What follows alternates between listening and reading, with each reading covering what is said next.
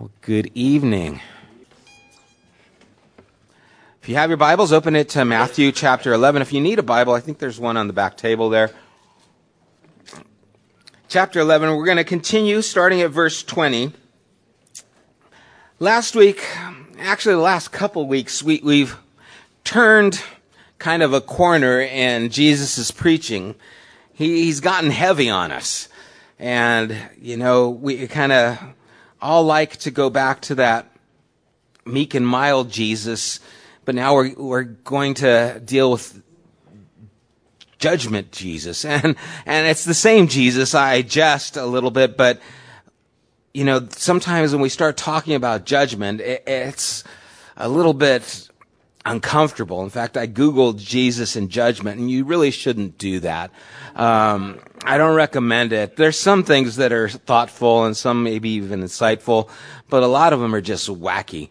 Um, I mean, you just got a whole slew of people who basically are letting us know that Jesus is judging everyone but them and they all have their things that they're picking on that they want to exemplify that God's judgment is going to take place. Jesus is going to judge.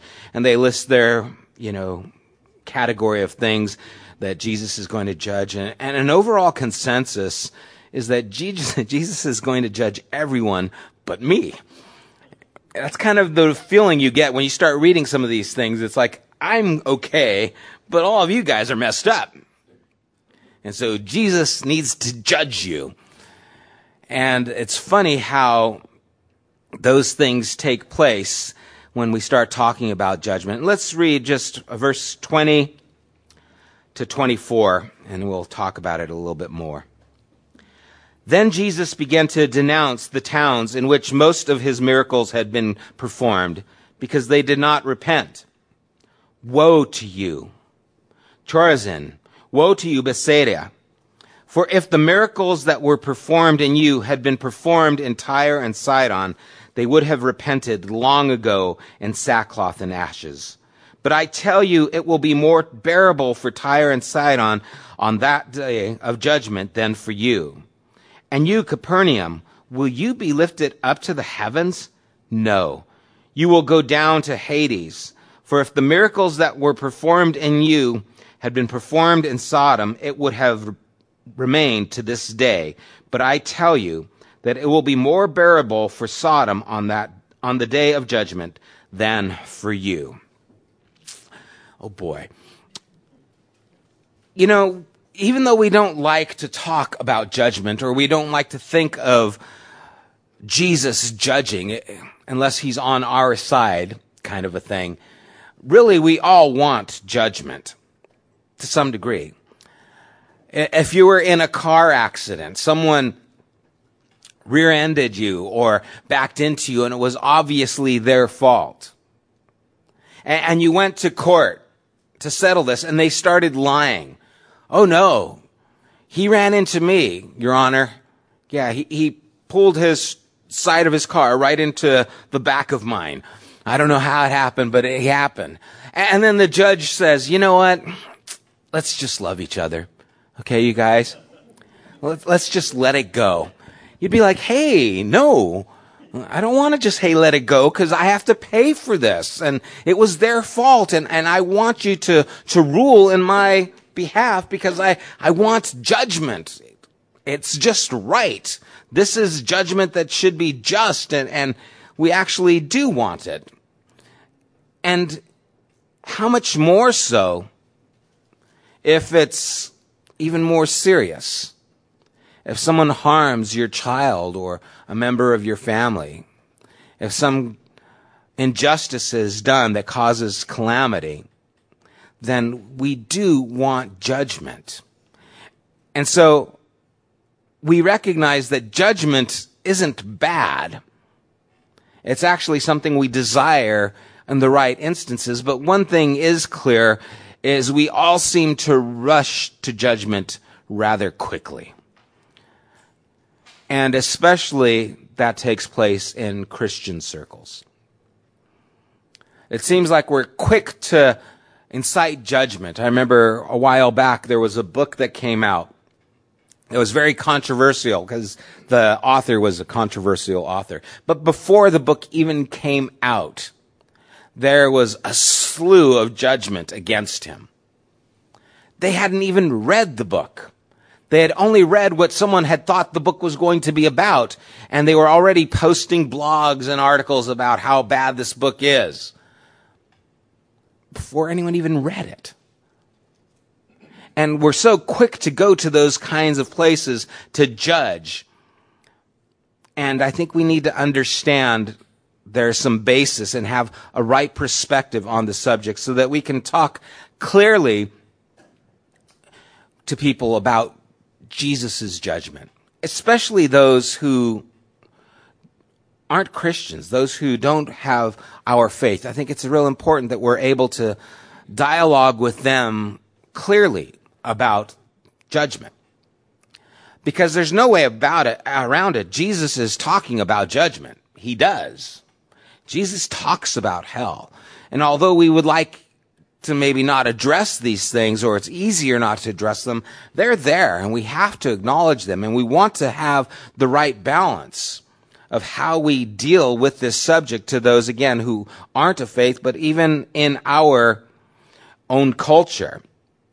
And we need to be careful that we don't fall into the Christian culture pitfalls that happen so easily and so quickly, that become so judgmental we can be af- informed by some things, but we don't have to be assimilated into them. You know what I'm saying? We, we don't have to just swallow or drink the Kool-Aid of what's going out there. We need to be able to talk and think things through, especially on subjects like this.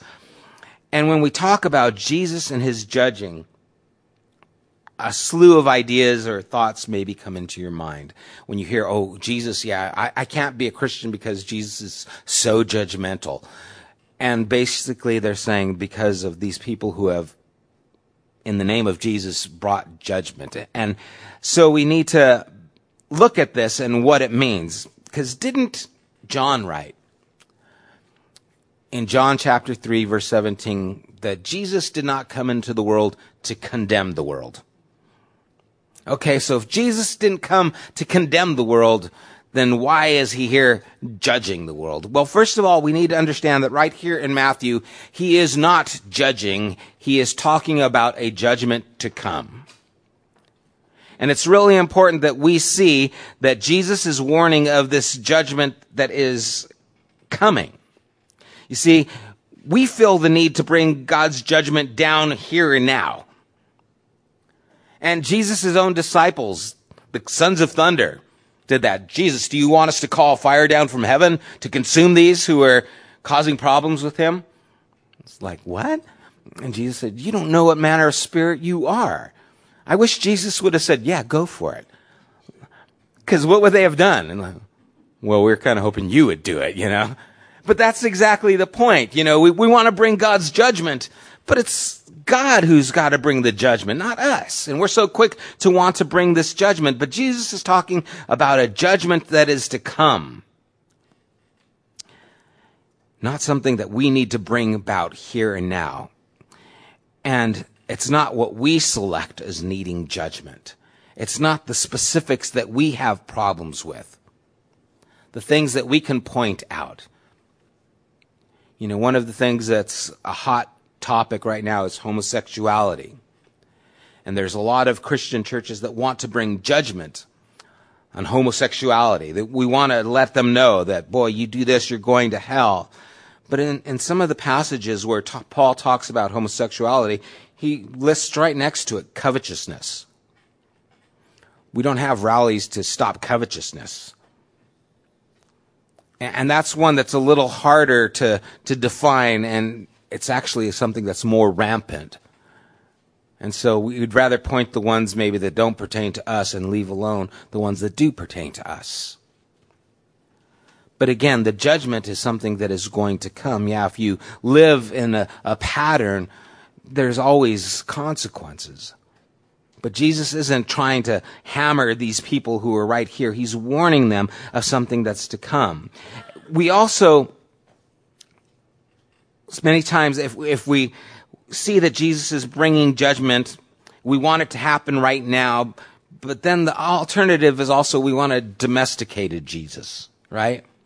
We want a Jesus that isn't going to judge.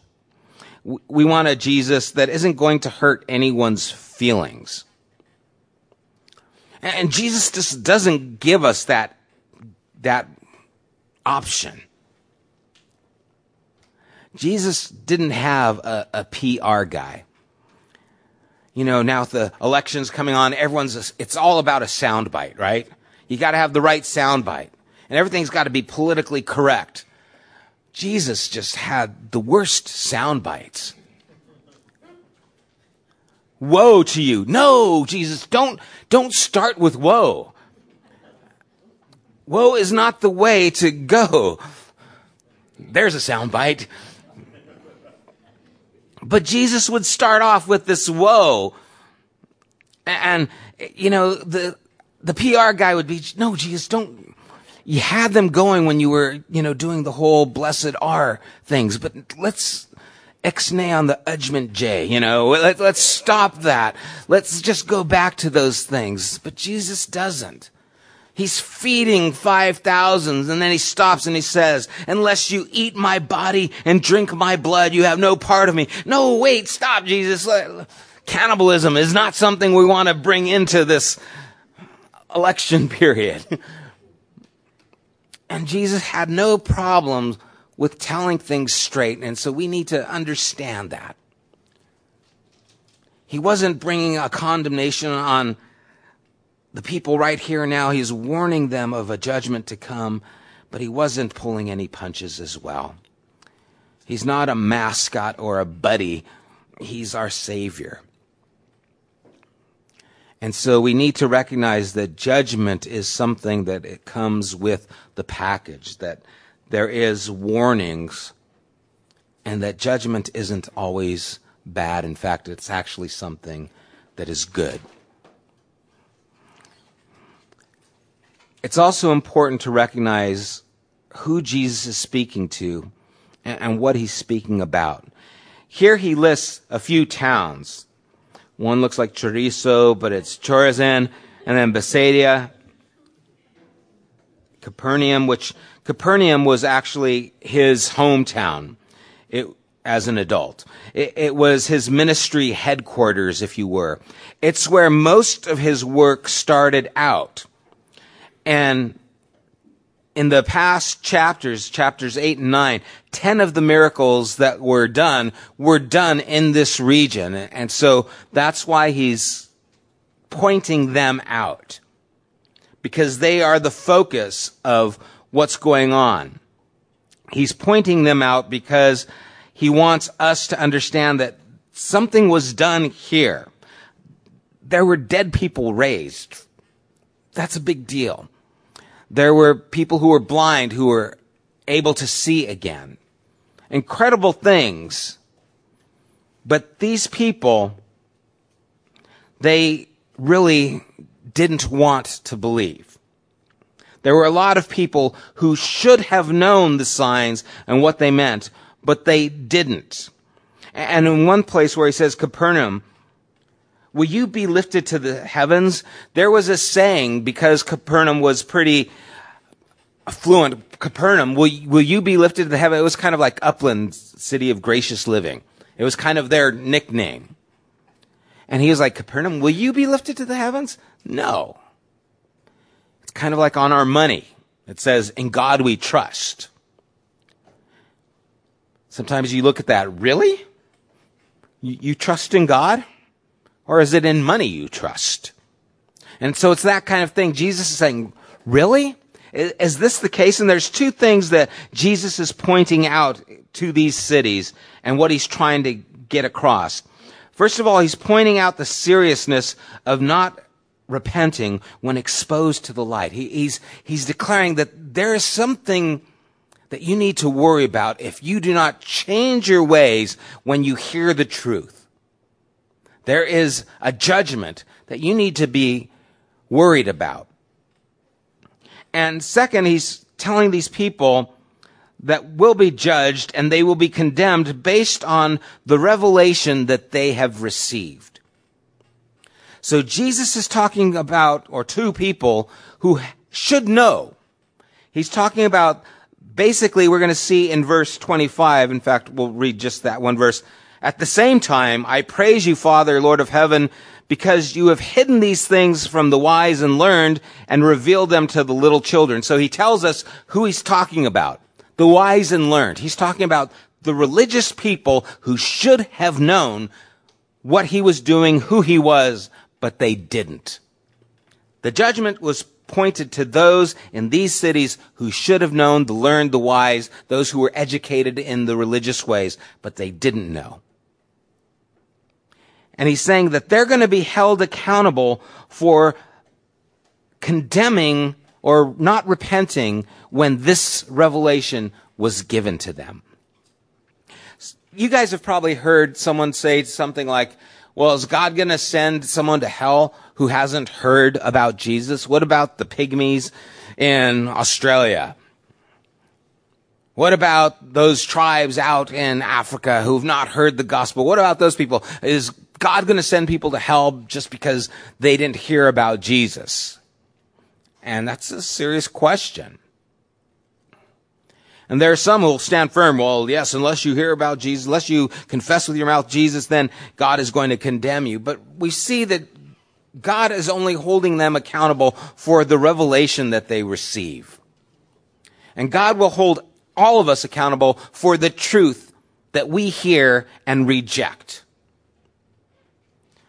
It was more so for them because here was the one, the Messiah, as we've been talking about, who has revealed himself, who they were supposed to be looking for, and he was there, and they rejected him.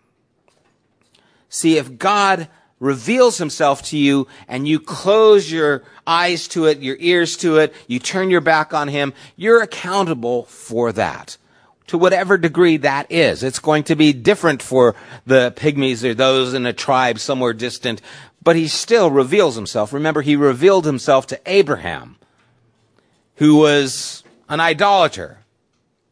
God reveals himself all the time to people. He did it in Athens, Paul, Acts chapter 17. You know, that's one of my favorite passages. So God is constantly revealing himself and we're accountable for that revelation. They were accountable for a great revelation. Jesus himself was there, the Messiah who they were looking for, and they rejected him. That's what's happening here. Just to put a context in this, just so we are clear. Because people will pull this verse and they'll start throwing it at people who aren't even a part of this conversation people who haven't heard about Jesus and they'll throw this condemnation on them. And it's like, this isn't who he's talking to. He's talking to the learned, those who should know, those who should be expecting. And he is telling them that you're going to be held accountable. He's not justifying those or everyone who doesn't hear, because he goes on and he says, these cities that receive judgment, but if they had heard, had seen the things that happened in your midst, things would be different. Things would be different. He's pointing to a coming judgment. This new kingdom is breaking in, and yet at the same time, it's not yet. The only ones who can judge are those who have authority.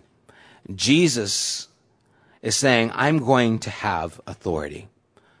Who I am is going to bring judgment. He's not claiming this authority here and now, but it is his.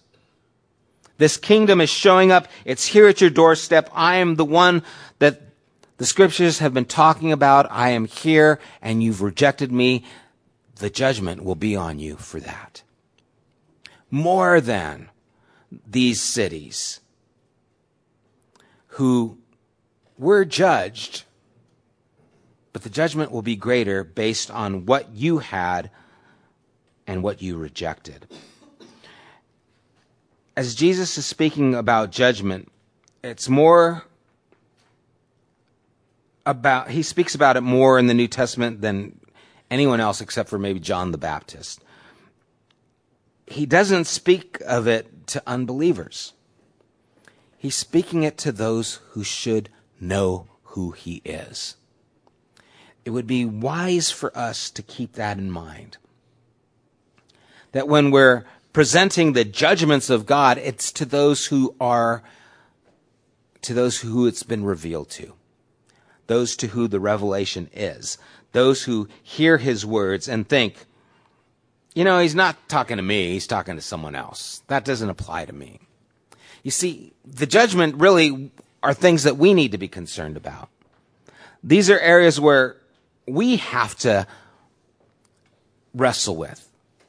Because if we believe that Jesus is Lord, if we believe that what his words say are life and truth, then we are accountable to those words.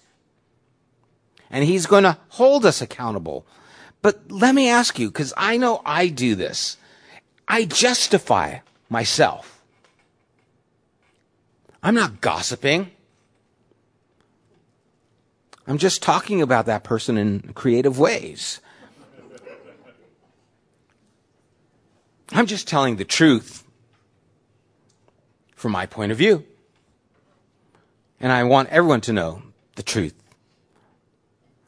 And it's easy for us then to just put ourselves in a position and say, well, you know, we aren't supposed to gossip or, or fill in the blanks to whatever situation it might be. But it's easy for us to think, I don't have to worry about judgment. It doesn't apply to me. It applies to them. I'm not doing those things, so I don't need to worry about. But what about the things you are doing? You see, this judgment is supposed to be ours. It belonged to Israel. It belongs to the church. He doesn't speak to unbelievers. He, he is preaching the gospel to the people of God. The Old Testament, Israel, New Testament, the church. Those of us who hear his words and think, ah, not me, and are living with sin and disregard it, that's who he's speaking to. And it's amazing how quickly this can infiltrate our thinking. How quick we are to, again, judge others for the things that they have done or are doing and not realize the revelation that they received was far less than the revelation we've received. And instead of trying to take the speck out of their eye, we need to worry about the beam in our own. Judgment is coming. We're all going to have to answer for the things that we've done.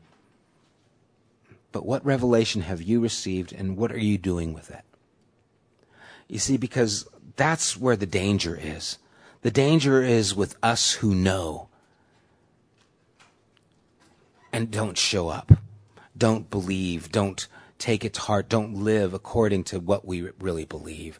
That's the danger. That's where the hypocrisy comes in. That's what Jesus condemns. That's what he warns about.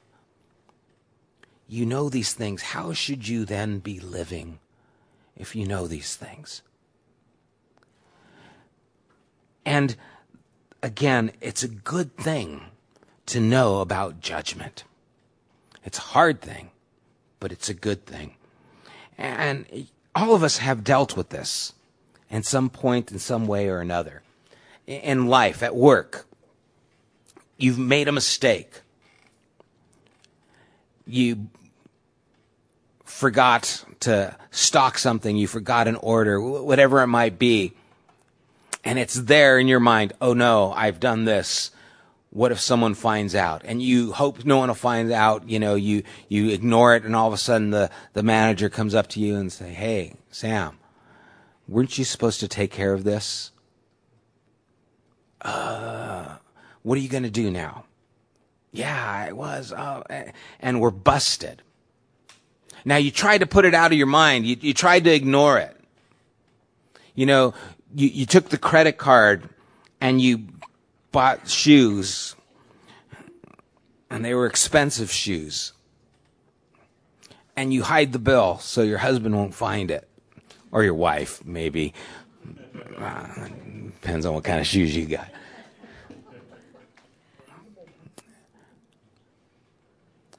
You, you know it's there, but you don't want it to, to come out.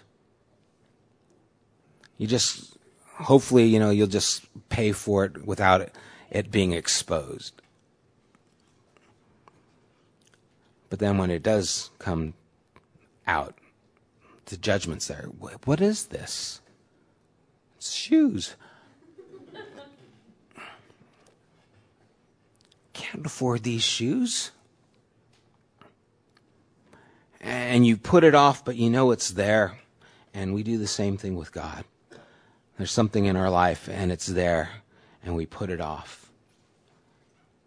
And the silly thing is, we think He's not going to find it. We think we can just keep ignoring it, ignoring it. And what that's really showing us is what Jesus is warning us about. You don't really believe. You don't really care. I'm not really important to you, and you know the truth, but you're disregarding it. You're pretending I won't find out. You're pretending it doesn't matter, but it does. You see, that's who the warning is for. For those who know, but disregard. And we have to be careful because that can be easily one of us. Who it doesn't apply to are those who hear and are broken and are convicted. To the poor in spirit. Those are not who he's focusing on. It's the Pharisees, the religious elite, those who knew the scripture but disregarded him. It's the pastor, the Christian, those who know the scripture but don't live according to it. That's who we are addressing here. Those who are convinced that they have the Spirit of God, but yet are full of hypocrisy, covetousness, sinfulness, and ignore it. It's one thing to know it, be broken about it, confess it, and say, God, help me. The judgment of God is not on those people, which is what verse 25 starts out. He says, At the same time, at that time, Jesus said, I praise you, Father, Lord of heaven and earth, because you have hidden these things. What things? This judgment that's coming from the wise, the learned, and revealed it to little children. Yes, Father, for this is what you were pleased to do. And so this judgment really is all about salvation. It's about relationship. His motivation isn't to predict your doom. God's not happy to predict the doom. What God was happy to do was to reveal this to children. Those who should have known, judgment is on there because you should have known. You're learned. You, you have all that ability to know what's going on. You've disregarded it. But I'm glad, Jesus says, that you've made these truths known to the little children, those who are not the spiritual elite. Those who are, again, the broken, those who are contrite. And what he's doing here is it's a warning that is motivated out of love. He, he wants us to know these things. He's not warning them of judgment just to say, ha ha ha ha ha. He's warning them because he cares about them. It would be as if there was a town that believed a lie, and they believed that they could all fly. And so they would go to the store and they would get the goggles for flying and they would get wings for their outfits because they think, I, we can fly. And someone comes to that town and he knows the truth and he says, you guys, you can't fly. They go, get out of here. Who are you to tell us we can't fly? Look at the wings. Look at the goggles the tail feathers. We can fly. And so they live this lie thinking that they can fly. In the other town, there are people who know they can't fly because they've tried. They've jumped off the ledge and they've fallen and their arms are broken and they don't have the goggles and they don't have the wings. They don't have anything and they just are miserable and they know we, we can't fly. And the person goes to them and, and encourages them and say, guys, I know you're broken. I know you, you can't fly, but it's okay. I'm going to help you get better. I'm going to mend you. I'm going to take care of you. You see, the one town he warns them, guys, don't try and fly because you can't. And the other town he's going and he's saying, guys, I can help heal you. He's warning one and he's consoling the other. And it's the same message. The idea is I can fly. I don't need God. I can do this on my own. I'm good enough. That's my phone, by the way. Uh, that keeps ding. I recognize it. oh, no. Email. And so those who think they're good enough, watch out. Those who think they can fly, they don't need God. Watch out. Judgment. You, you can't fly. You can't do this on your own. You're not good enough. Those who are broken, who know they can't fly, whose elbows are scraped and knees are bleeding, Jesus says, Come on, I'll help you. I'll help you get up and I'll heal you. To one, there's a warning because you think you can do it without God. You're proud, and God is going to bring the humility. To the others who are like little children, God's pleased to reveal the truth to them. And that's what's taking place here. Verse 27, he says, All things have been committed to me by my Father.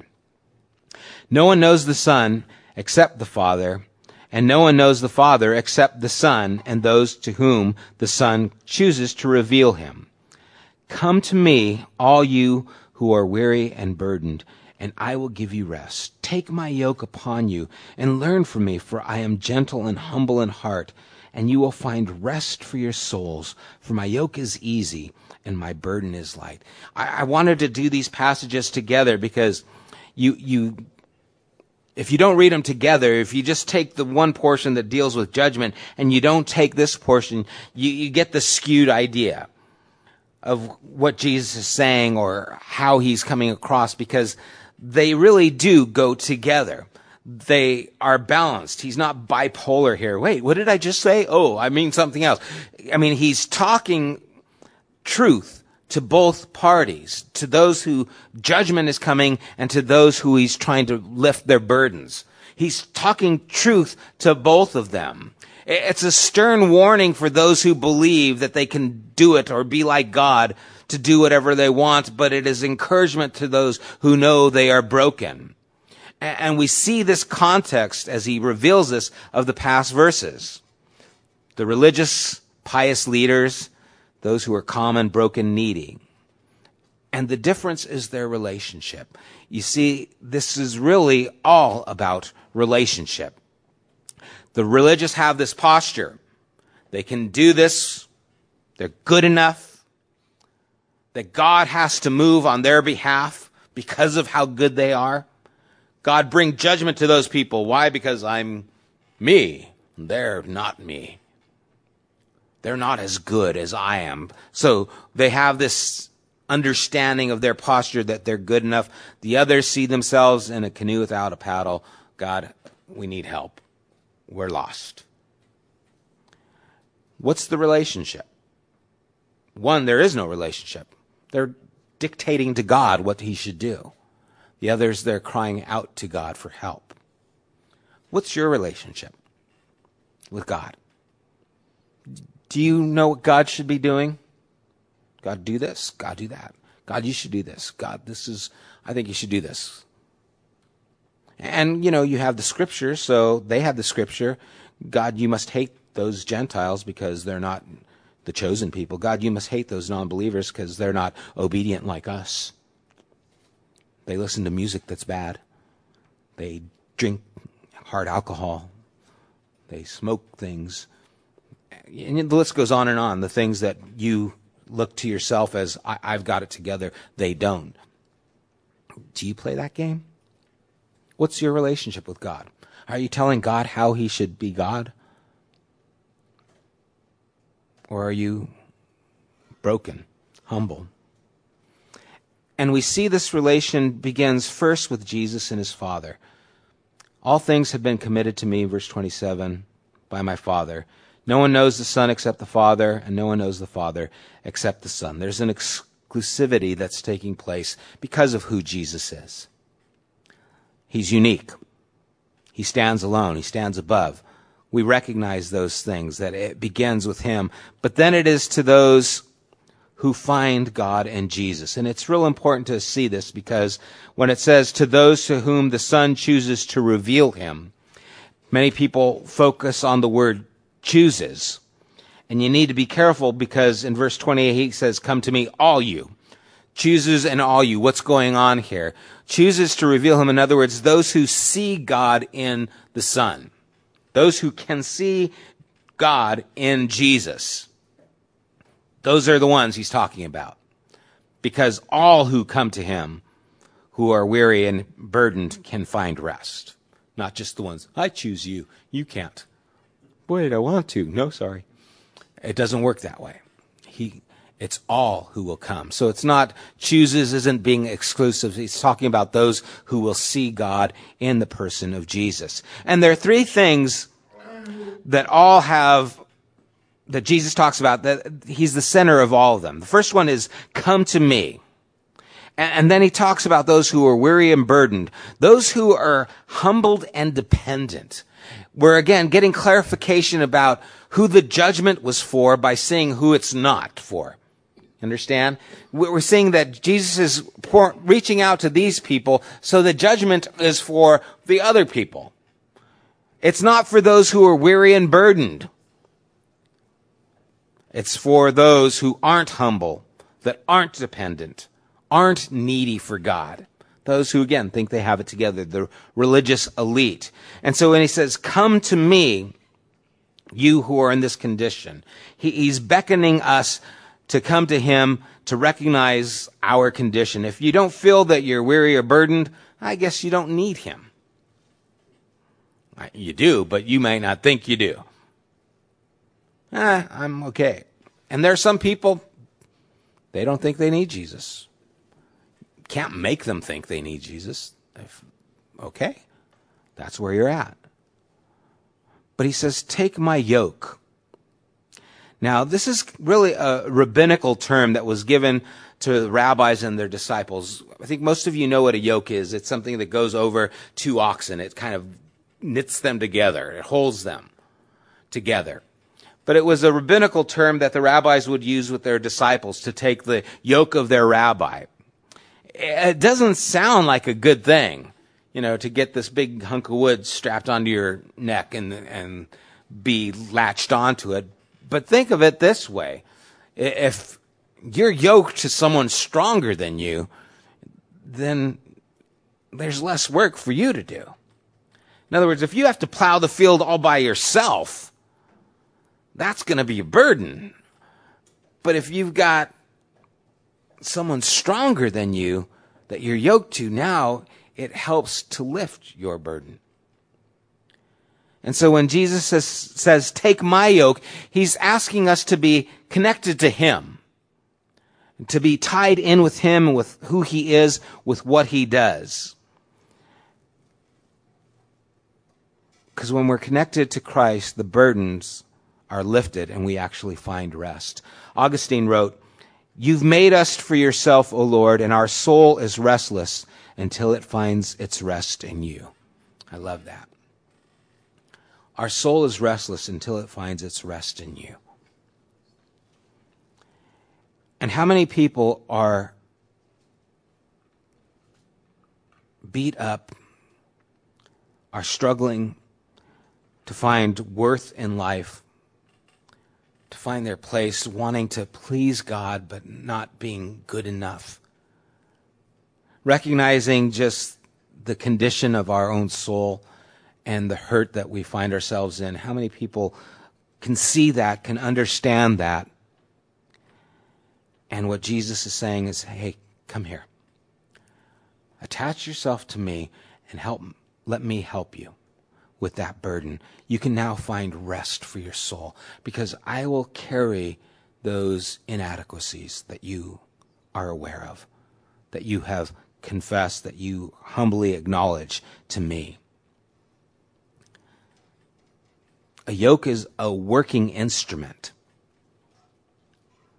When you attach yourself to the yoke that Jesus is talking about, recognize that means you have to go where he goes.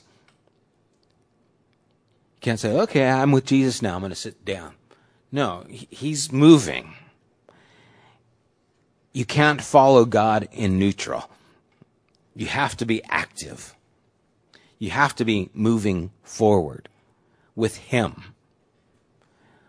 When you take His yoke, it means you're identifying with Him. It relieves your burden, but it also gives you a job to do. When I do dog training and, and walk dogs, every now and then I get a dog who does the snowplow thing. They don't want to walk. They put their legs out. They just, you know, it's like the cartoon character. And you've got, you know, it's funny because they'd be happy to walk on their own and do their own thing, but as soon as you want them to follow you, no, I don't want to follow you. I got my own plans. And so what you got to do is get the dog to understand, no, you can't do your own thing. You've got to follow me. That's your job. When Jesus calls us to take his yoke, he's calling us to a life that follows him and is serving him, living for him. And, and that's going to show up. That's a whole nother topic in itself, but understand that when you take that yoke, it's calling you to be a participant. It's not calling you to sit on the couch and watch TV and eat chips. As fun as that might be, there's more to his work, what he has for us. And then he says, Learn from me. Cultivate the skill of paying attention to Jesus. Cultivate the skill of tuning your thoughts on who he is, what he did, what he's about. Learn who he is so that you can be like him. So that you can walk in step with him. After all, you're attached to the same yoke. When I worked construction and I, I would work carrying pipe when I was a pipe fitter, you know, sometimes you'd carry some heavy pipe and we'd put it on our shoulders and there'd be two of us walking. It was easy when you walked in sync You'd learn to walk in the same step and it flowed a lot better. But if the guy behind you put it on a different shoulder and he's kind of walking a different step, you, you feel all this bumping going on. And it's like, man, come on, dude, get in step. See, if we're going to learn of him, we gotta, how are you walking? What are you doing, Jesus? Because I, I want to do what you do. I want to walk in step so that this yoke and this burden is even lighter, and I'm moving with you, not fighting against you. How do you speak to people? How do you care for people? And contrasting all that is what doesn't bring rest. If you're not walking in step, if you're not taking his yoke, if you're not learning from him, then you're not going to have rest. You're going to be weary. You're going to be burdened. And what you're going to do is be burdened with the religious regulations. Burdened with, oh, you've got to do this to be good enough. You have to, and you'll focus on your own things and it'll be apart from the heart and the relationship of God. And it will end up not satisfying, not bringing you rest. You'll find yourself doing things that don't satisfy you. And so we see the contrast here. Those who are religious, those who fill their life with the religious burdens and yet get no benefit from it, only get judgment. And those who are broken, who want to learn from Christ, take his yoke and follow him, that they find rest for their souls. what makes Jesus' yoke different? It's the relationship. It's Jesus' relationship with the Father. It's mediated by the Spirit and given to us. It's all about staying connected to the one we love. What makes this yoke different is it's not a burden because it's not a regulation, it's a relationship. It's spirit given, it's Christ revealed, and it's Father and Son centered.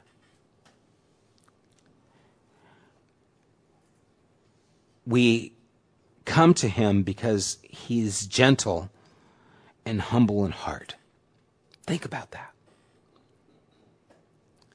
You, I am gentle and humble in heart. That means I'm concerned about you. This speaks of the nature of the relationship and how it works.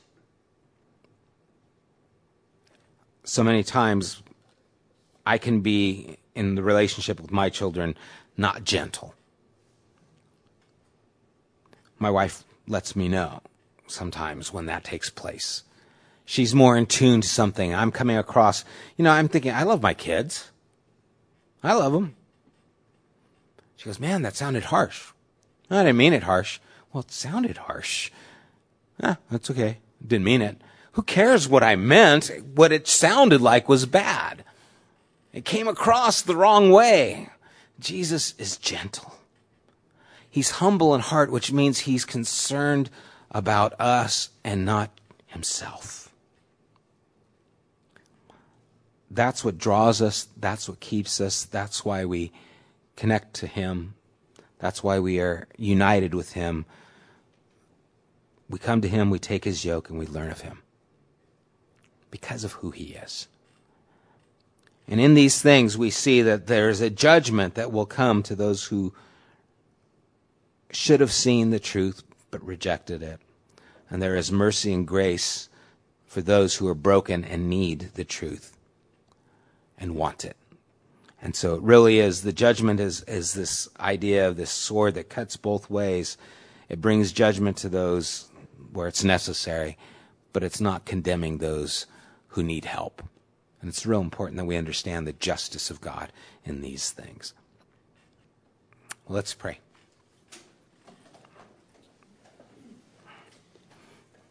Lord, in this passage, there is things to be concerned about. There's things that we can be comforted in. It all depends on our relationship with you. We should be concerned, Lord, if we're living a life that is excluding you living a life that is being in control of our own lives and not submitting to, to who you are and the things that you desire for us, thinking we are good enough. There's comfort for those who know that we aren't good enough, that we need your help daily. Even as we spoke about Sunday, there is the need for confession over and over and over again. There is the need for repentance over and over and over again. Lord, the judgment falls on those who don't repent, those who become hardened and don't turn, those who don't bow their knee, those who don't acknowledge the area that they should confess. And so, Lord, I think most of all, what we need to examine in, in these passages is our relationship with you. How is it? Are we telling you what to do? Are we expecting you to get on our side? Are we wanting to bring judgment and not seeing that the judgment is really a warning for us? Or are we coming to you, taking your yoke and learning of you, submitting ourselves to you and following you? Lord, what is our relationship? And I pray this evening we would think about these things, that Maybe you've revealed areas that need to be confessed and repented. Maybe you've comforted us in the areas that we are broken and recognize you're not judging us. You're here to, to give us rest. But what we need to do is come to you. Lord, I pray that that area of relationship with you would be the focus here tonight, and we would leave tonight examining our hearts and, and, where we are in that area of relationship. And if it's not where it should be, all we have to do is come to you. You're gentle and you're humble in heart. And it's there that we will find the rest that our souls need. And Lord, even as Augustine said, we're restless without you and only find rest in you. I pray everyone here would find that rest in you. And I do ask these things in Jesus' name. Amen.